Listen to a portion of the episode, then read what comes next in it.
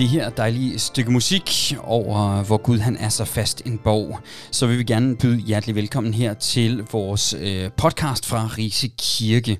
Det er jo det, vi øh, kalder vores øh, katekistcast, og øh, dermed også en øh, grundlæggende sådan, gennemgang af, hvad kristentroen er for noget.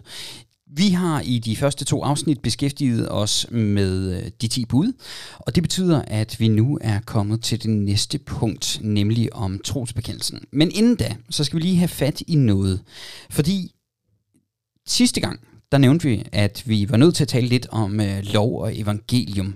Men for at vi kan forstå det, så er vi nødt til at forstå noget omkring, hvad synd det er for noget. Selve begrebet synd.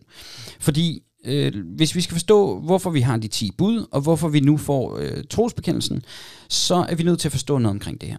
Øh, og jeg vil lige begynde med at indlede øh, det her emne med at lige læse lidt fra den store katekismus, som Martin Luther også skrev.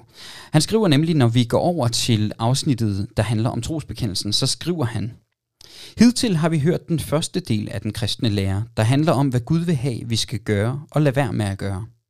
Derpå følger rimeligt nok troen, som forelægger os alt det, som vi skal forvente at modtage af Gud, og for at sige det kort, lære os at erkende Gud. Dette skal netop sætte os i stand til at gøre alt det, som vi skal ifølge de ti bud. Og så rejser spørgsmålet sig så, fordi det her det betyder jo, at vi har en opdeling her i den lille katekismus. Og hvis I øh, i øvrigt er i tvivl om, hvem det er, der taler, så er det øh, Morten herover, og så har jeg Robert siddende over for mig, og vi er begge to præster for kirken. Det glemte jeg lige. Hvis vi taler om øh, de 10 bud, hvis vi taler om trosbekendelsen, så kommer skældet nemlig her. Vi har lært noget om det, vi også kalder for loven. Robert, hvorfor er det, at vi har loven?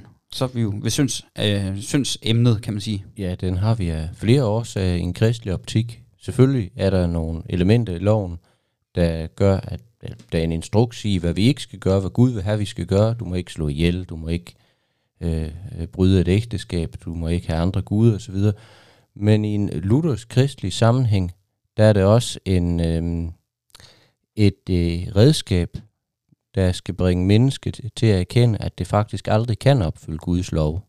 Jesus han skærper jo meget, øh, meget øh, berømt øh, ud om at slå ihjel. Ja, bjergprædiken. Ja, ja, ja, om ikke at slå ihjel, hvor han siger, at den, der øh, havde den anden i sit hjerte, har allerede begået drab.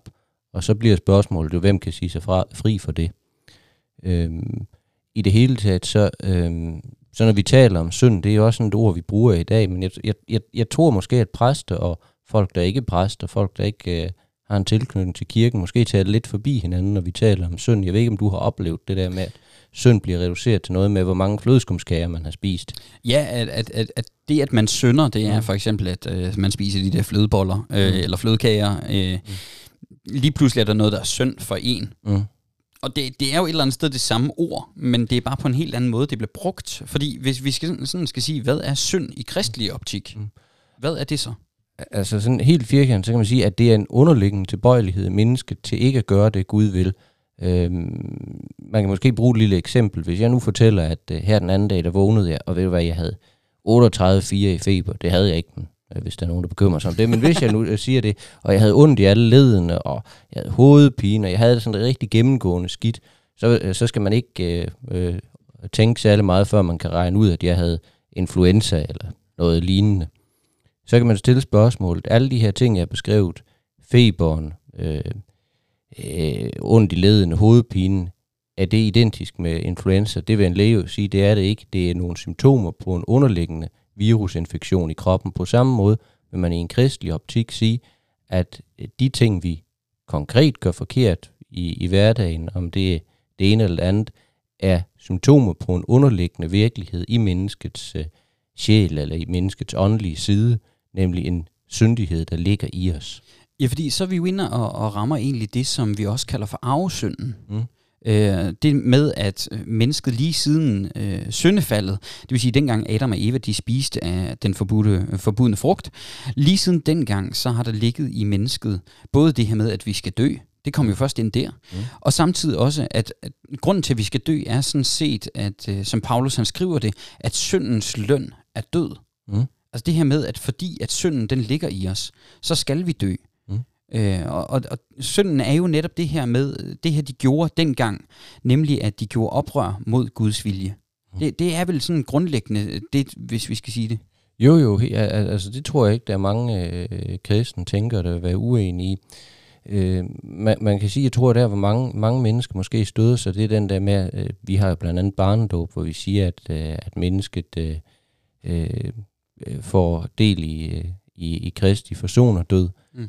Øh, hvor nogen siger, at det lille barn har jo ikke gjort noget. Og det er, jo, det er jo ganske rigtigt, når man ser sådan et lille spædbarn, hvis man praktiserer barndåb, som vi jo gør, øh, har jo ikke øh, aktualiseret, om jeg så må sige, nogen synd. De, de, siger, de ser ret søde ud. Ja, de ser ret søde ud, og de har jo ikke, øh, de har jo ikke gjort noget. De, øh, øh, de fleste af dem kan jo vel knap nok løfte hovedet, når vi døber dem. Øh, men man kan sige, øh, som en af vores kolleger siger, hvor mange synder kommer barn til at gøre. Øh, inklinationen, øh, evnen til det og viljen til det, ligger der allerede. Det, det er påstanden. Ja. Ja, og, og, og det er jo det her med, at på den ene side er synden noget helt forfærdeligt, men så får vi jo nemlig også den anden del af det. Altså, vi får det her med, at når vi kommer ind under Guds nåde, som vi kalder det, altså nåden, det her med, at Gud ser på os med venlige øjne, øh, når vi kommer ind under det, så ændrer det jo på en eller anden måde også væsen. Fordi så er synden stadigvæk noget dårligt, men vi kan slippe af med den. Eller vi kan i hvert fald få den tilgivet. Mm. Øh, og, og, og derfor så, så kommer vi jo ind i et andet forhold til, hvad synd er. Men når, de, når vi ser på de 10 bud, så er de jo, øh, så er de jo krav. Mm. Og, og det er jo der, hvor det adskiller, hvis vi så går tilbage og siger lov og evangelium. Øh, de to ord der. Øh, jeg har på et tidspunkt været på en uddannelse med en masse teologer, hvor jeg sagde lov og evangelium, og folk de kiggede mærkeligt på mig. Fordi det er så stor og vigtig en del af i hvert fald min forståelse af, hvad det lutherske er. Mm. At det er netop en skældning mellem lov og evangelium. Loven forstået som blandt andet de 10 bud, og alle de krav, som er til os, som er stillet og som vi ikke kan leve op til. Og når vi så finder ud af, at vi ikke kan leve op til dem, så er vi jo et eller andet sted fortabte. Men så kommer den anden del, og det er jo så den, vi egentlig skal til i vores podcast nu her. Nemlig det, at vi så bliver ledt hen til, hvem er det så, der kan tilgive os? Fordi så kommer vi over til evangeliet, og evangeliet er jo det glade budskab. Og ikke bare det glade budskab om hvad som helst. Det kan det nogle gange blive sådan lidt, altså når vi nogle gange hører ordet evangelie blive brugt, så kan det blive sådan lidt, fluffy med, at det er bare noget, noget glad-agtigt. Yes. Men hvor vi i virkeligheden må sige, at evangeliet er jo ordet om, at Gud selv blev menneske og døde for os, for at vi kan blive tilgivet. Det er, hvis man sådan koger det helt ned, så er det jo faktisk det, at, at Gud gik i døden for os gennem sin søn. Mm. Ja. Øh, hvad, hvad vil du sådan sige om, om øh, hvis du skulle sige noget om lov og evangelium? Altså, øh, Paulus, øh, en af de første kristne, han siger jo, at loven den er en tugtmester til Kristus. Øh, det er den pædagog, der, der hamrer løs på os, indtil vi flygter, søger tilflugt hos Kristus. Nu er det jo ikke så populært at slå børn mere i dag. Det er faktisk ulovligt. men, men, øh, men man kan måske sige, at loven den er et spejl. Det er først det øjeblik, du får stillet nogle krav op, at du er i stand til at se, at jeg kan ikke leve op til dem.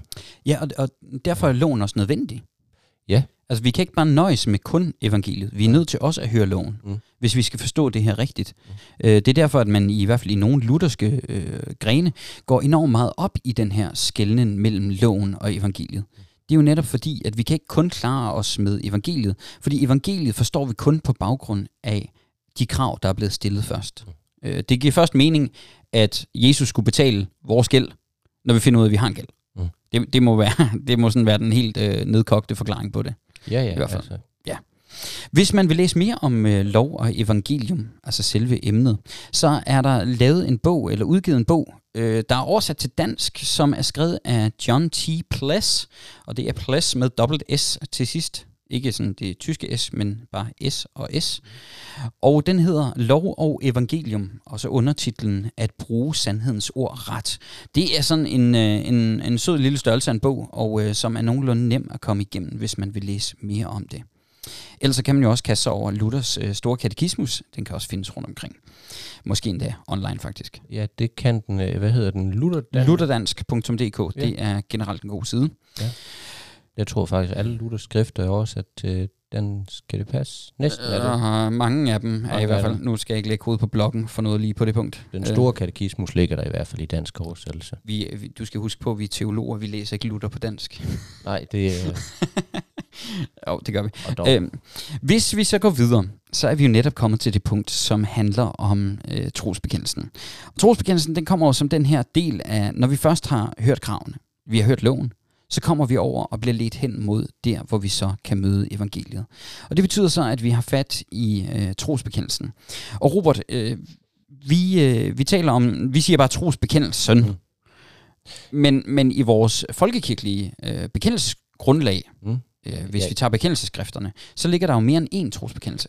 Ja, der ligger faktisk tre. Øh, der ligger den, vi kalder den apostolske trosbekendelse. Det er den, vi som regel bruger i kirken. Det er den, de fleste vil omtale som trosbekendelsen så hed, ligger der den Nikeno-konstantinopolitanske trosbekendelse, som, øh, ja, det er næsten sådan en spiritusprøve.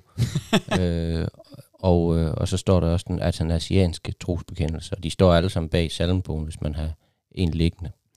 Øh, men den apostolske trosbekendelse hedder jo sådan, fordi man, øh, man tidligere har argumenteret for, at det var en trosbekendelse, der gik tilbage til apostlene, altså dem, der fulgte rundt med Jesus, da han gik rundt hernede. Øh, og øh, jeg kan se, at Morten har fundet salmbogen frem. Ja, ja, det er fordi, jeg, jeg, jeg kommer lige i tvivl. Det, øh, det er faktisk kun øh, den nikenske trosbekendelse, som øh, den nikeno-konstantinopolitanske hedder ja. øh, i daglig tale. Den nikenske trosbekendelse og den apostolske, der står øh, om bag i salmbogen. Mm. Der var lige en lille klok, der ringede der. Det, der kan man bare se. Men den anden kan findes ret nemt. Ja, ja. ja. Men, men hvad, ja, hvad er det, de øh, beskriver?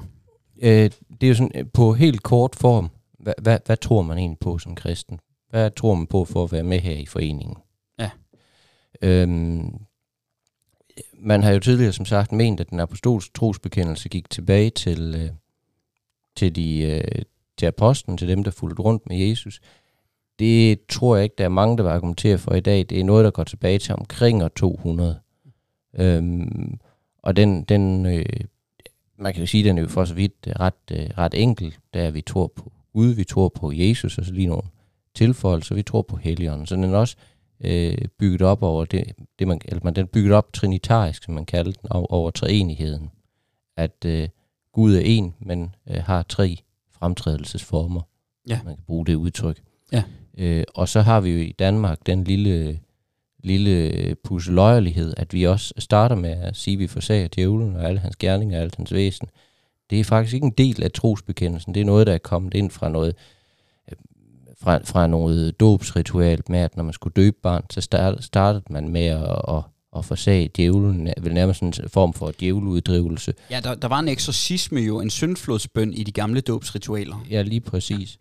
Ja. Øhm, og, og man kan måske sammenligne det med, at hvis man skal male en væg, så starter man først med, at den er helt fint glat og, og rengjort. Øh, og det, det er det samme, der ligger her. Øh, jeg kan fortælle, at Christian Drejergaard, den tidligere biskop fra Fyn, han fortalte, at han engang skulle døbe et barn, og der var der så en, øh, en øh, svensk bedstemor, der skulle holde barnet, der svare på barnets vegne. Og så sagde Christian Drejergaard, øh, forsager du djævlen af alle hans gerninger og alle hans væsen, som man jo gør i, i, i øh, dobsritualet herhjemme. Hvor til den svenske bedstemor så svarede, nej, det bruger vi ikke i Sverige. det øh, siger jo ganske meget om Sverige.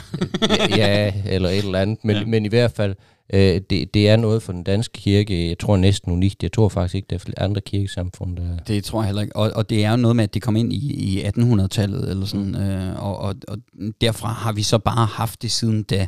Og en gang imellem, så er der en diskussion om, hvorvidt at man skulle kunne udlade det, eller hvordan og mm. hvorledes. Øh, man kan sige, at det gør ikke ret meget skade, øh, men det kunne også udlades, tror jeg, jeg, yeah, jeg vil lægge den over til. Yeah. Øh, Ja, det var så den apostolske, og jeg, jeg tror også, at nogle gange så siger vi også noget omkring, at de her ting her, de har fundet deres øh, endelige form omkring år 200 og sådan noget. Mm. Det var der, hvor kirken sådan var rimelig etableret efterhånden mm. i Mellemøsten og i Rom, og, sådan, og ned omkring Middelhavsområdet. Ja. Og øh, hvor, hvor vi efterhånden øh, begynder at have noget samling på det. Man kan sige, at nogle af tingene, de, de lever jo egentlig deres liv inden da. Det samme med bibelskrifterne osv. Det vi har som Bibelen i dag, var jo også de skrifter, som levede i menighederne, mm. og hvor man så ved vedtog, jamen det er det her, øh, mm. som øh, er grundlaget. Øh, og det samme lidt med trosbekendelserne. At indholdet her er det, som har været fra oldkirken, men er måske først blevet lagt fast i omkring år 200. Det kan være, at vi skal have en podcast om, hvordan man dannede øh, Om kanondannelse, ja. Kanondannelse, ja. Øh, men, men i hvert fald så øh, i hvert fald så har vi jo så også to andre trosbekendelser, og de er jo også godt og vel gamle. Mm. Altså den nikenske trosbekendelse, den er jo fra øh, 325 fra kirkemødet i Nikea, øh, og, øh, og blev øh, formuleret i et opgør med en, øh, en kristen udbryderfraktion, en, en sekt vil man vel kalde det i dag, der var ledt af Arius. Øh, han var, øh, han var presbyter, i dag vil man kalde ham præst, og han argumenteret for, at øh, Gud var kun én. Øh, så Jesus var ikke øh, Gud. Øh, Gud var ikke blevet menneske Jesus, som ellers har været kirkens øh, standpunkt. Øh, han, var, han var et helt særligt øh, menneske og, og, og finere end os andre bevares, men han var altså ikke Gud. Øh, og, og, og mange af de her debatter, de kan i dag virke meget fremmedartet. Altså noget, det var noget mærkeligt, noget de debatterede øh, homoousios og sådan nogle ord går, går igen blandt teologer og sådan noget, om han var lige faderen, eller lige med faderen, eller bare lignede og sådan noget. Men man kan sige, at hans kritikere svarede jo så, at den eneste, der kan frelse mennesket, det er Gud. Så hvis Jesus ikke er Gud, så kan han ikke frelse mennesket. Det var en ret god øh, resonemang lige der. Ja, altså, og, og, øh, og, og, og han, hans øh, synspunkt viste sig at være mindretalssynspunktet. Så ved kirkemødet i Nikea, som kejser Konstantin, der også gjorde kristendommen lovlig Romeriet, havde indkaldt til, det var, det var ligesom, nu, nu var han træt af at høre på, at de, de råbte og skreg hinanden. Nu skulle ligesom orden på det her. Så han indkaldte til et kirkemøde, hvor der kom biskopper fra hele riget, og så debatterede de, jamen, hvad, hvad skal det her ende med?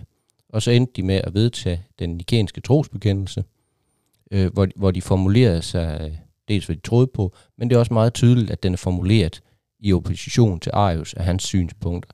Det bliver understreget meget tydeligt, at, øh, at, at, øh, at, at øh, øh, Gud er blevet menneske i Jesus Kristus. Ja, det gør det nemlig, ja. ja. Og, og, og så, så kommer der en rettelse på et tidspunkt øh, ved et øh, møde i Konstantinopel, øh, og det er så derfor, den hedder den Nikeno-Konstantinopolitanske, og der kommer der, øh, en, de ændrer på en formulering, øh, sådan at øh, der er nogen, der bliver meget sure, og øh, mere eller mindre øst-vest-kirke øh, og sådan noget.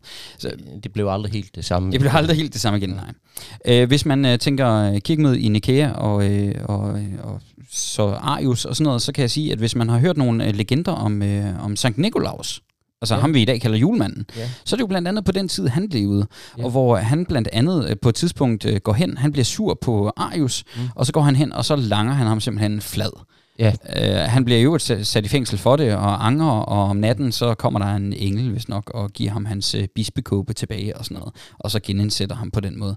Mm. Uh, og sådan er myterne så mange. Mm. Men uh, hvis man er stødt på noget der, så, så hænger det faktisk sammen med uh, julemanden, uh, var oprindeligt fra den tid. Han var oprindeligt en, en voldelig biskop. fra Tyrkiet, ja. ja. Yes.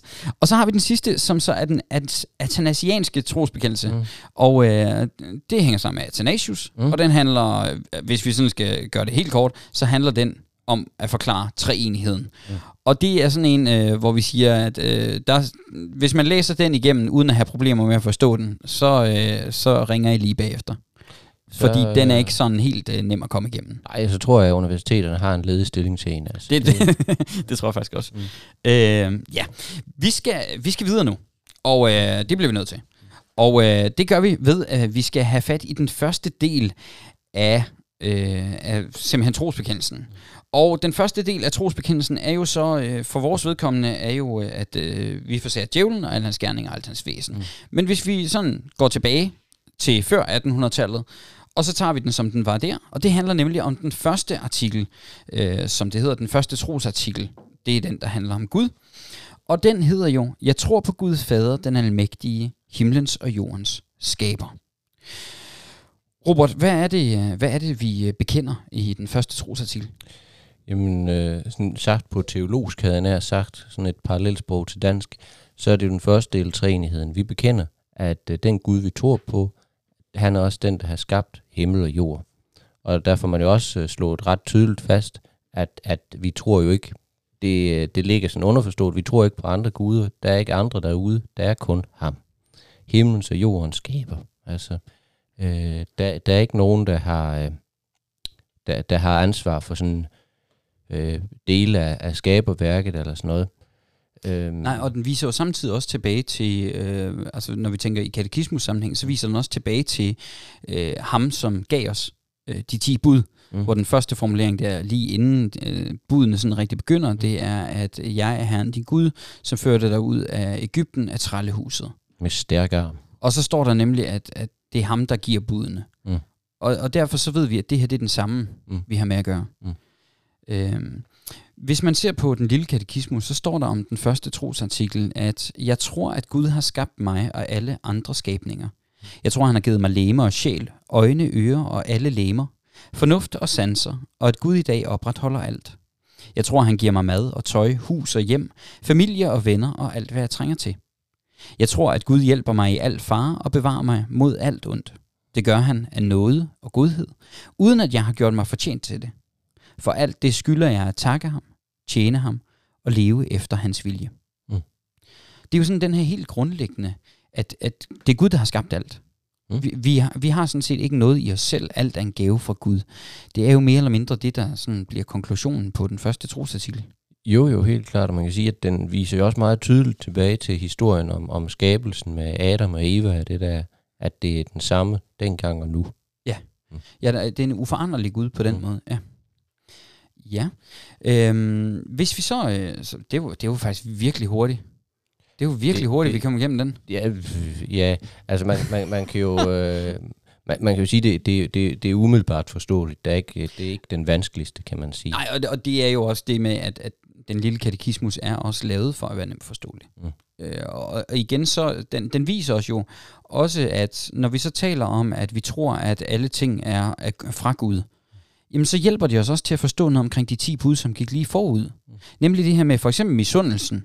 Altså, øh, du må ikke begære den næstes hus, eller hustru, træl, trælkvinde, oks eller æsel, eller noget som helst andet i din næste ejendom. Altså, du må ikke, du, du behøver ikke være misundelig på, på din næste. Fordi alt, hvad I har, er begge dele fra Gud, og, og på den måde bør vi bare være taknemmelige. Alene det, vi har livet, er jo øh, noget, vi burde være taknemmelige over øh, for Gud. Øhm, og det betyder også, det sætter vores liv i en eller anden ramme i forhold til vores egen sådan, nærmest eksistens. Og så bliver det lige pludselig et meget stort spørgsmål. Ja. Mm. Hvis vi nu tager anden trosartikel, fordi så, øh, så kommer vi jo ind på netop øh, noget om, øh, om Jesus, nemlig spørgsmålet om frelsen. Mm. Og øh, der lyder selve trosbekendelsen øh, bekendelsen jo, jeg tror på Jesus Kristus, hans indborgne søn, vor Herre, som er undfanget ved heligånden, født af Jomfru Maria, pint under Pontius Pilatus, korsfæstet død og begravet. Nedfaret til dødsriget, på tredje dag opstanden fra de døde, opfaret til himmels, siddende ved Gud Faders, den almægtiges højre hånd, hvorfra han skal komme at dømme levende og døde. Hvad vil, hvad vil det sige? Det er jo sådan en, en, en mini-biografi over, over Jesus. Han, øh, hvor kommer han fra? Hvad gjorde han? Og, og hvad skal der sidenhen ske? Øh, det, er jo, det er jo helt centralt, eller det er en helt central pointe i kristendommen, at øh, Kristi korsstød, det var ikke... Øh, det var ikke noget, der øh, foregik tilfældigt. Det var øh, simpelthen øh, målet med Kristi virke her i verden, at der bærer han synden for alt det, eller undskyld ikke synden, han bærer straffen for alt det, vi har gjort forkert. Mm. Øh, og så er der jo også øh, hele påskebudskabet, vi lige har hørt i påsken, at han fortsatte ikke med at være død. Han genopstod faktisk, og på et tidspunkt i en ikke nærmere defineret fremtid, så kommer han igen for at dømme levende og døde. Øh, Ja, i, i forklaringen, det, det er jo også det her med, at, at vi tror rent faktisk, at øh, Jesus er øh, Guds søn. Mm. Han, der står, at han er født af faderen fra evighed af. Det lyder faktisk næsten som noget fra den nikanske øh, trosbekendelse, som blev ja. brugt til at forklare den apostolske trosbekendelse. Mm. Og sandt menneske født af Jomfru Maria. Han er altså både Gud og menneske, og mm. det handler om det, vi kalder tonaturlæren, nemlig at Jesus er både 100% Gud og 100% menneske. Ja. Vi forstår det ikke øh, i, i, til fulde, men, men sådan er det. Øh, det er endnu et mysterie i, i troen. Det er sådan noget, der har hensat matematiklærer til desperation i århundreder. Der, der har siddet øh, frustreret matematiklærer øh, i kirkerne i mange år. Mm. Og at han er født af Jomfru Maria, det vil også sige, at vi tror rent faktisk på en, en, en jomfrufødsel. Mm. Han har befriet os. Øh, og så står der faktisk, at han har befriet mig for tabte og skyldige menneske. Det handler netop om at have set loven, have set, at vi faktisk fortjente straf. Men så kommer der nemlig også, at han har tilgivet mig alle synder og friet mig ud af dødens og djævelens magt med sit hellige blod og sin uskyldige lidelse og død. Mm. Det vil sige, at hele den her påske øh, ting, som øh, beretningen om, at Jesus han dør på korset for os, er jo lige præcis det, der sætter os fri. Mm. Øh, det, fordi det kan virke så bittert, når vi taler om, om øh, langfredag. Mm. Øh, men alligevel, så det er sådan en mørk dag, og, og sådan, men alligevel, så er det jo på sin vis den mest dystre og mørke dag, og på den anden side, så er det der, hvor vi bliver købt fri. Det er jo der, hvor det er så... Øh, alle ting bliver så øh, både og-agtigt mm. ved langfredag. Jeg synes altid, det er sådan lidt små melankolsk at være i, i kirken. Mm. Øh, det, det er sådan lidt... Åh, ja, man ved ikke helt, hvor man skal stå hen. Ja, der er ingen blomster på alle, der er lysene er slukket. Og... Ja, nemlig, der er alt, ja. alt af håb er sådan set ude, mm. og alligevel, så lige præcis der. Mm. Lige præcis der, så, så bliver vi købt fri. Mm. Og det, og det forstår vi så først på baggrund af opstandelsen, som følger lige et par dage efter. Mm. Øh, men, men hele det her med, at vi er købt fri, øh, det vil sige, at ligegyldigt hvad vi har gjort, så er vi rent faktisk, hvis vi tror på Kristus, så er vi tilgivet. Øh, Luther han skriver også et sted om, omkring nadvånden, at, at den retfærdighed og, og så videre, som, som Jesus vandt for os på korset, øh, altså det, at han købte os fri der, det bliver uddelt i nadvåren hver søndag. Mm. Øh, det, det synes jeg er sådan et smukt billede. Ja, det, at, at, at det, som blev betalt dengang, det er trods alt, vi får, vi får bevis på, at gælden er betalt, mm. hver gang vi går til nadver. Mm. Det synes jeg er et uh, meget, meget smukt billede. Mm. Uh, og så står der, at Jesus han har gjort alt det her, for at jeg skal være hans, leve med ham, mm. og altid tjene ham. Mm. Og det handler jo ikke kun om en fjern fremtid i en evighed. Nej, nej, ja, altså det, det, det er både nu og, og, og siden, altså. Ja. Øhm, man taler nogle gange om præsentisk eskatologi, at øh, eskatologi, wow. ja, det, det, jeg, jeg, jeg øvede mig hjemmefra på det, men eskatologi, det er bare det, der har med, med de sidste tider med dommedag at gøre, eller på den anden side af dommedag, øh, paradisrige, hvad man nu kalder det, øh, at, at det på en eller anden måde allerede er virkelighed nu i, ja. i, i, i det kirkelige fællesskab. Ligesom øh, liturgisk, øh, liturgisk samtid. Ja, det. Som vi havde sidste gang. Jamen, jeg har sådan en liste med ord, jeg har lært sådan ja, et udtryk. Ja. Yes. Øh. Ja, øh, men alt det her, det handler i virkeligheden om det, vi kalder forsoningen, nemlig det, at Gud selv blev menneske gennem Kristus, øh, blev født af Jomfru Maria, gik i døden for os, led for os, og opstod igen for, at vi kan være sammen mm. i sidste ende i evigheden. Mm. Så har vi den sidste og tredje trosartikel, og det handler om fornyelsen, hedder det. Må jeg tilføje en enkelt ting? Ja da. Det er jo det der med, at øh, nedfart til dødsriget, det var jo... Øh, vel, altså, der er jo sådan en gammel øh, kirkelig tradition, der går tilbage til oldkirken, om at i de tre dage Jesus var død, der var han i, øh, i underverdenen, i dødsriget, for at prædike evangeliet for dem, der ligesom ikke nåede at få det med herop. Øh, om, om det, altså det er der ikke bibelsk belæg for, men det er en, en, en tanke, der har spillet en rolle i, øh, i, i kirkehistorien. Øh, og det, det var faktisk den, der inspirerede øh, Grundtvig til sidenhen at skrive sin øh, meget berømte salme, I kvæld blev der hamret på helvedes port. En utrolig smuk salme. En meget smuk salme. Øh, men ja, jeg tror, jeg tror belægget for den, det, det, det er blandt andet noget med, med Petersbrevene. Ja, at, at, uh, i brevet, er det ikke Nej, nej, Nå, nej, Petersbrevene, tror jeg. Uh, ja. ja, i hvert fald så står der et sted det her med, at, at Jesus han, uh, han, han tog til de dødsrige mm. og så videre.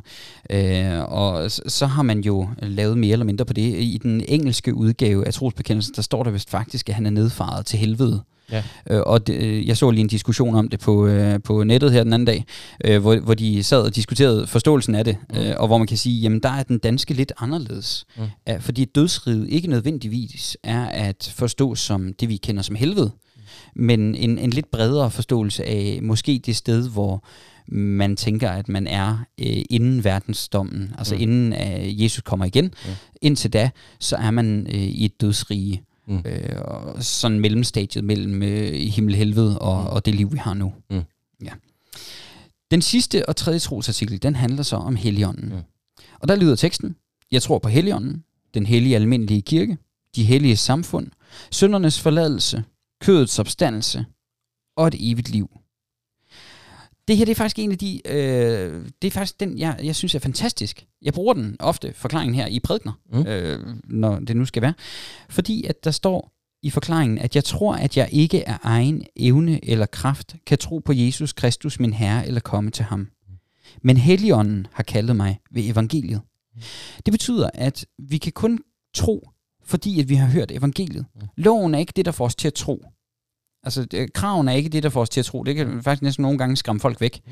Men evangeliet er det, som skaber troen i mennesker. Det kan loven ikke, fordi loven fortæller os kun, at vi har brug for Gud. Men hvis vi ikke gider komme til ham, så, så, øh, og, og hvis vi ikke gider høre evangeliet, jamen så, er, så er alt håb virkelig ude. Mm. Men hører vi evangeliet og tror det, jamen så har vi rent faktisk øh, en vej frem i alt det her. Det, det synes jeg bare er fantastisk. Øh, hvad, hvad, hvad tænker du om, om øh, tredje trosartikel? Jamen, øh, jamen, jeg synes også, at forklaringen er fantastisk. Jeg har jo altid haft det, det sådan, at, at når man skulle forklare, hvad man mente med Helligånden, så begyndte man at stamme og, og, og kunne ikke rigtigt. Jo, jo, men det, det øh, men, men, men man kan sige, der, der er en grundforestilling om, at, øh, at det er Gud, der skaber troen. Det er Gud, der øh, selv henter os hjem, om jeg så må sige. Mm.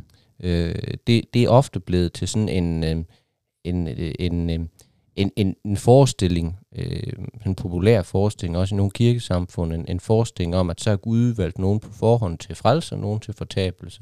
Men der siger Luther jo meget tydeligt, der er en forudbestemmelse til frelse. Mm. Det andet udtaler han sig ikke om. Og jeg tror, det, det er vigtigt at forstå, at, at, at Luther jo også ude i sjælesørgerisk emne, det er til den anfægtede kristne, kan jeg nu være sikker på, at, øh, at på min frelse, på min dåbs nåde osv., at der Luthers øh, pointe, det er, jamen, jamen, det kan du, for Gud har selv udvalgt dig fra før evigheden af til øh, fællesskab med ham. Ja, fordi for, for Øh, den, der tror, mm. er der jo ingen far. Nej, eller nej, eller nej, der- nej. der er stadigvæk muligheden for, at man falder fra jo, troen jo, igen. jo, jo. øh, at man lægger den til side og så videre. Men øh, det der med, at den som tror, for dem er der jo øh, øh, virkelig noget at glæde sig til. Mm. Man kan sige, for den der ikke tror, så er faren, altså så er det ikke så rart stadig. Ja, der, Så går det også mod fortabelsen ja, stadig. der, der er jo anfægtelsen, der jo så heller ikke, kan man sige. nej, nej, nej, men det, det der med, at, at øh, Luther, han har øh, trods alt øh, to udgange øh, på, på mm. det her liv og så videre. Øh, og så står der nemlig også, øh, jeg, jeg, har, jeg har egentlig haft det nogenlunde med, med det der med at skulle sige noget om Helligånden. Øh, men også fordi, at, at Helligånden er Det den, er som... du er så velformuleret, Morten. Nej, ikke altid da. Men Helligånden er det, som arbejder gennem os, også uden at vi opdager det. Når vi sidder og læser i Bibelen, når vi hører prædikner osv. Helligånden er det, der gør, at vi rent faktisk bliver ved med at tro og får, og får opbygget troen. Øh, Helligånden, der står jo om talsmanden i, i Johannes evangeliet. Der står der i kapitel 16, er det vel, om talsmandens gerning, at han skal komme og overbevise verden om synd, om øh, retfærdighed og om dom. Øh, og så tænker man, dom, hvad er det for noget? Er det over mennesket eller hvad? Så står der faktisk, at denne verdens fyrste er dømt. Mm. Det der med, at øh, synden, døden og djævlen er overvundet. Mm. Øh, og øh, der er sådan forskellige ting, hvor vi kan se, hvad er Helligåndens opgave egentlig Mm. over for os. Øh, vi skal overbevise om synd, ja. Mm. Også om retfærdigheden. Og også om, at den her verdens øh, fyrste er dømt. Så det her med, at vi skal overbevises om, at vi har brug for Gud. Mm. Vi skal se, at Gud har gjort alt godt for os. Det er jo mere eller mindre det, der også ligger i det. Øhm, så, og samtidig det her med, at Helligånden er også det, som er med til at skabe kirken i dag, Mm. som er hele grundlaget for, at, at vi rent faktisk mødes. Mm. Øh, Jesus han siger jo selv, at, at han er til stede, hvor to eller tre er forsamlet i hans navn. Mm. Øh, og, og det er jo det, vi bygger kirke på. Ja, ja. Øh, også, også selvom vi er mere end to eller tre.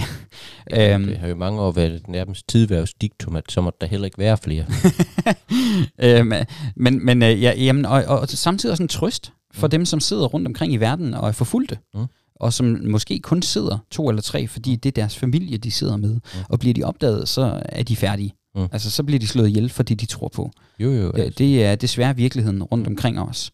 Men vi tror jo rent faktisk på, at øh, mennesker i dag også bliver kaldet til tro.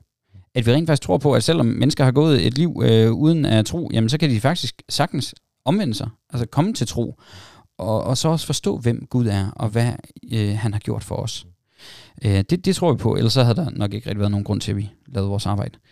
Nej, det... Og så tror vi rent faktisk på, at Gud en dag vil opvække os og alle døde, og i Kristus give mig og alle troende evigt liv, Mm. mm. står der i forklaringen. Øh, det, det synes jeg, øh, når vi nogle gange taler om døden, så bliver døden sådan en, en meget mørk størrelse. Det bliver en sådan et, et færdigt punktum, nærmest et udråbstegn for livet, Mm. mm. at det var det. Men i virkeligheden, så når, vi, øh, når man som kristen tror, jamen så er man jo ikke, så er det jo ikke døden, der er slutpunktet. Mm. Altså, jeg, jeg mødte en, en kvinde efter en bisættelse, øh, der kom ud, og så sagde hun til mig, jeg ville så gerne tro, Øh, fordi hold da op, hvor har I meget håb. Det synes jeg var en fantastisk øh, kommentar øh, ovenpå øh, en, en tale. Mm. Øh, nemlig det her med, at som kristne, der har vi et håb. Mm. Døden er ikke det sidste, for døden er i sidste ende overvundet. Mm. Vi er som mennesker ramt af afsynden og syndige, og derfor så er vi nødt til at dø. Mm. Men vi skal opstå igen til et evigt liv. Mm. Det er mere eller mindre øh, konklusionen også på trosbekendelsen. Jo. Mm. Det, det synes jeg er en fantastisk størrelse. Vi skal til at runde af nu her. Uh, har du nogle afsluttende bemærkninger?